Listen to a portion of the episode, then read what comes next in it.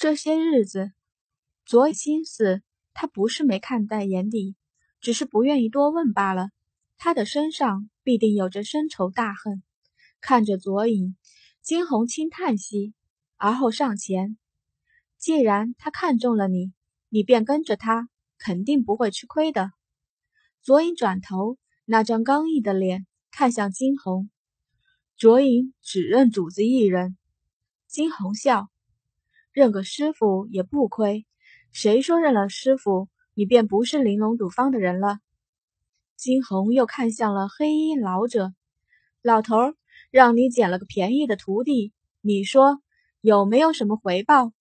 黑衣老头眉头一挑，道：“丫头，你想要什么回报？”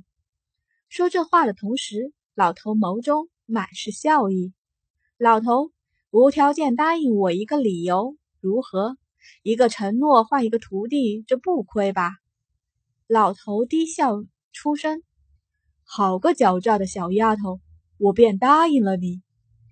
金红低声笑了出来，便是这会儿，从不远处一阵匆忙的脚步声传来，听着那零散的脚步声，金红唇角轻勾，哟，这速度还真不慢呢。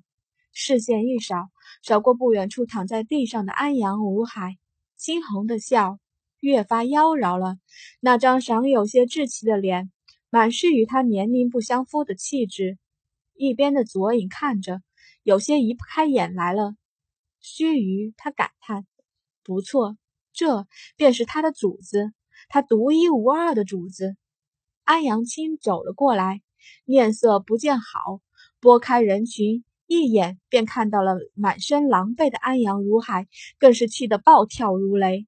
这个混小子不在家好好待着，竟是出来丢他的脸，他安阳家的脸面都快被他丢光了。侯爷，就是他把少爷踹倒在地。那小厮颤颤巍巍地伸出手，指向金红，说道。安阳青抬起头来，当看见金红的时候，猛地瞳孔一缩，又是他。怎么，看到我很惊讶？金红唇角微微一勾，笑道。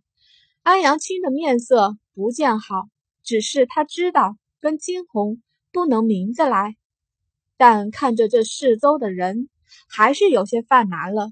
到底安阳如海是他的长子，若是这事儿不好好处理，回头他安阳青的名声就毁了。想着，安阳青深吸一口气，而后上前。金红，安阳侯爷有什么事儿？金红眉头挑起，道：“金红，咱们就不能好好说话吗？”毕竟，他想开口，终究还是想挽回他们之间的关系。他也看出来了，金红并非一般人。现在他只懊悔自己以前有眼无珠，只是他的话还没说完，就被金红打断了。我们，安阳侯爷，我可不记得我们之间有什么牵扯。我看呐，您还是别乱套近乎的好。他的声音很响，就这样在众人的眼跟前说出了这样的话来，丝毫不给他面子。眼前的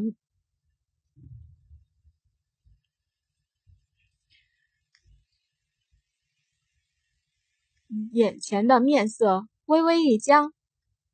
安老爷，你要是乱攀关系，还真的找错了人。我金红一没钱，二没势，哪能入得了您的眼？当然了，您是侯爷，我也攀不上您。金红继续说着，继而一转头，看向左影，走，我们进去吧。安阳青的面色彻底的变了。该死的，这个安阳金红一点都不将他放在眼底。你给我站住！安阳青低吼出声，金红停住了脚步，唇角一勾，转过头来，微眯着眼，金红看向了安阳青，眉眼间不住的嘲讽的意味。他看着面色铁青的安阳青笑了。